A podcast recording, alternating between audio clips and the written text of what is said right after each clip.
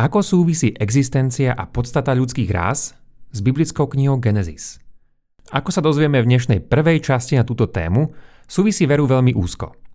Zároveň je to však história, ktorá má mnoho aktérov a názorov, a teda ani téma rás a Biblie nie je, tematicky povedané, biela alebo čierna. Počúvate pravidelnú dávku, vzdelávací podcast pre zvedochtivých, ktorý vám v spolupráci so SME prinášame dvakrát týždenne, vždy v útorok a piatok. Ja som Andrej Zeman a v mojich dávkach sa zamýšľam nad vzťahom vedy a náboženstva. Pustite si však aj dávky od Jakuba Amira, ktorí sa venujú filozofii, respektíve bioinžinierstvu. Budeme tiež veľmi vďační, ak nás zazdielate na Facebooku či Instagrame, dáte nám dobré hodnotenie na Apple Podcasts, poviete o nás pri káve vašim priateľom alebo nás podporíte peňažným darom. Všetko info na pravidelnadavka.sk, kde sa určite prihláste na odber nášho skvelého newslettera. Veľká vďaka Vážime si to.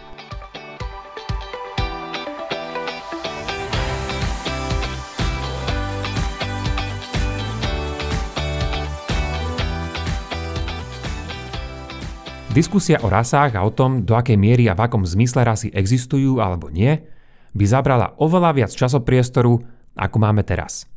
Ak vás to však zaujíma, pozrite si niektoré z linkov, ktoré uvádzam k popisu tejto dávky – v nasledujúcom priereze zároveň nechcem predpokladať, že rasy existujú alebo nie, a preto ak použijem pojem rasa, mám ho na mysli z pohľadu historického. Dnes sa namiesto takejto evolučno-filozofickej analýzy o podstate rás pozrieme v krátkosti na prepletenú históriu uvažovania o rasách, vedy a biblického príbehu stvorenia.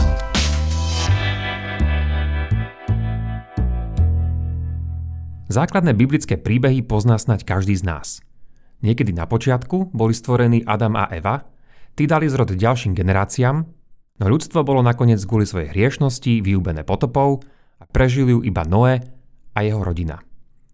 Teológovia či prírodní filozofi sa medzi tým snažili vypočítať dátum vzniku Adama a Evy a typicky šlo o dobu pred 6000 rokmi, pričom najznámejší výpočet vravel presne o roku 4004 pred Kristom. V Biblii pritom nie je nikde takýto presný datum uvedený, ale mnohí verili, že sa dá jednoducho z biblických údajov ako si vypočítať. Podľa takéhoto prerozprávania sú teda všetci ľudia potomkami Noého a v konečnom dôsledku Adama a Evy. Takýto, nazvime to štandardný obraz, nebol problém, až kým Európania nezačali skúmať a nachádzať nové kontinenty a spolu s nimi aj nových, nielen kultúrne a nábožensky, ale aj fyzicky odlišných obyvateľov. Ako je to možné, že tak zásadne rôzne ľudia s tak inými jazykmi a zvykmi sa nachádzajú na tomto svete oddelení veľkými oceánmi a pritom majú byť vraj všetci členmi jednej veľkej ľudskej rodiny.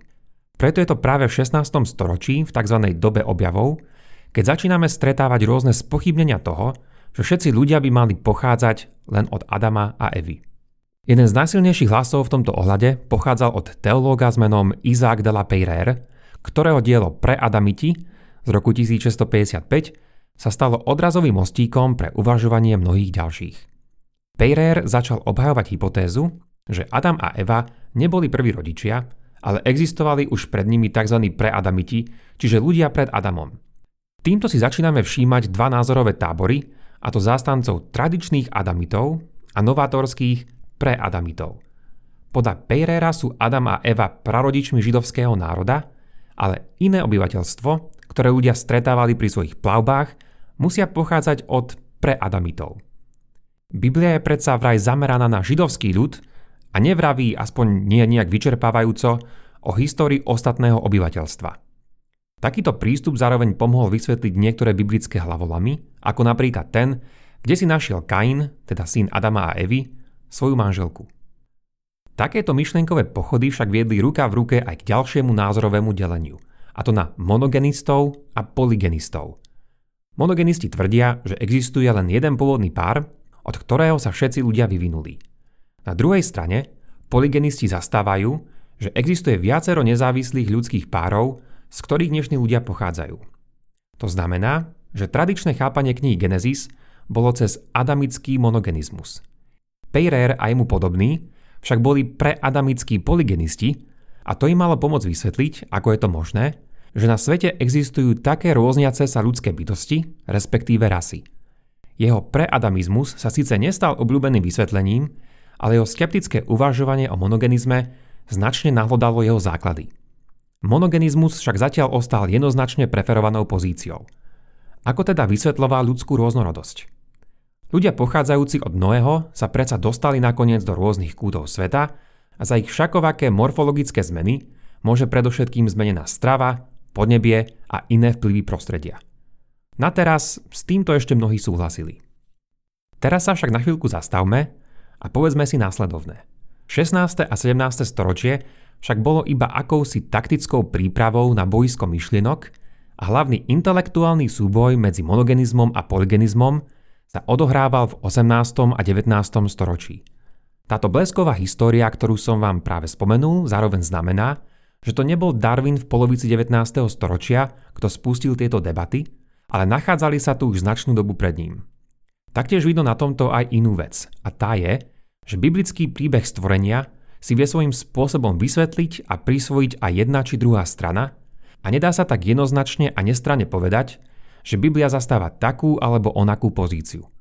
Aké predpokladové ingrediencie do tohto biblického cesta vložíte, taký koláč dostanete, či už s príchuťou monogenizmu alebo polygenizmu. A keď sme sa týmto zvláštnym biblickým koláčom stali hladní po ďalšej histórii, môžeme pokračovať ďalej.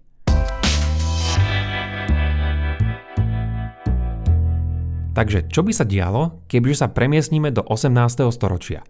Je to doba, v ktorej vidíme nárast privržencov polygenizmu a táto pozícia sa rozšírila najmä u amerických bádateľov a to až do takej miery, že začala niesť označenie americká škola. A o nej si čo si povieme už na budúce. Zároveň je to doba, v ktorej vidíme vznik etnológie ako samostatnej vedeckej disciplíny, ktorú mimochodom nazval slovenský osvietenec pôsobiaci na dvore Márie Terézie Adam František Kolár a charakterizoval ju ako vedu o národoch a obyvateľoch, ktorá skúma ich pôvod, jazyk, zvyky a inštitúcie ako v domovskej krajine, tak aj v starších sídlach. Pri týchto diskusiách hrali svoju úlohu oba zdroje, ktoré by sme mohli aj očakávať, teda aj vedecké napredovanie, ale aj biblická interpretácia. Diskutovalo sa napríklad o tom, či po biologickej stránke môžu monogenisti vysvetliť ľudské odlišnosti, ale aj o tom, či monogenizmus je jediná teologicky priateľná pozícia. Možný problém je totiž v tomto. Biblický príbeh vraví o vyhnaní z raja, za ktoré môže zlyhanie Adama a Evy, a odtedy sa ich potomkovia vydali na hriešne chodničky. Neskôr však mal týchto ich potomkov vykúpiť Ježiš, druhá božská osoba, ktorá za tieto ľudské hriechy zomrela a tak im dala možnosť návratu k Bohu. Toto všetko malo dávať z pohľadu monogenizmu význam. Čo však v prípade polygenizmu, teda ak Boh stvoril pôvodných ľudských párov niekoľko. Títo by teda neboli rodokmeňom spojení s Adamom a Evou a to spôsobovalo mnohým teologické problémy. Zhrešili podobne ako Adam a Eva všetky polygenetické skupiny? Ak áno, prečo to Biblia nespomína? Zomrel na kríži Ježiš za všetkých ľudí alebo len za potomkov Adama a Evy? Napriek týmto námietkam alebo teologickým nepríjemnostiam začal prevládať postupne práve polygenizmus a vo všeobecnosti nemali kresťania problém príjmať vedecké názory, ako je napríklad neustále zväčšujúci sa vek Zeme, s ktorým prichádzalo vedecké skúmanie.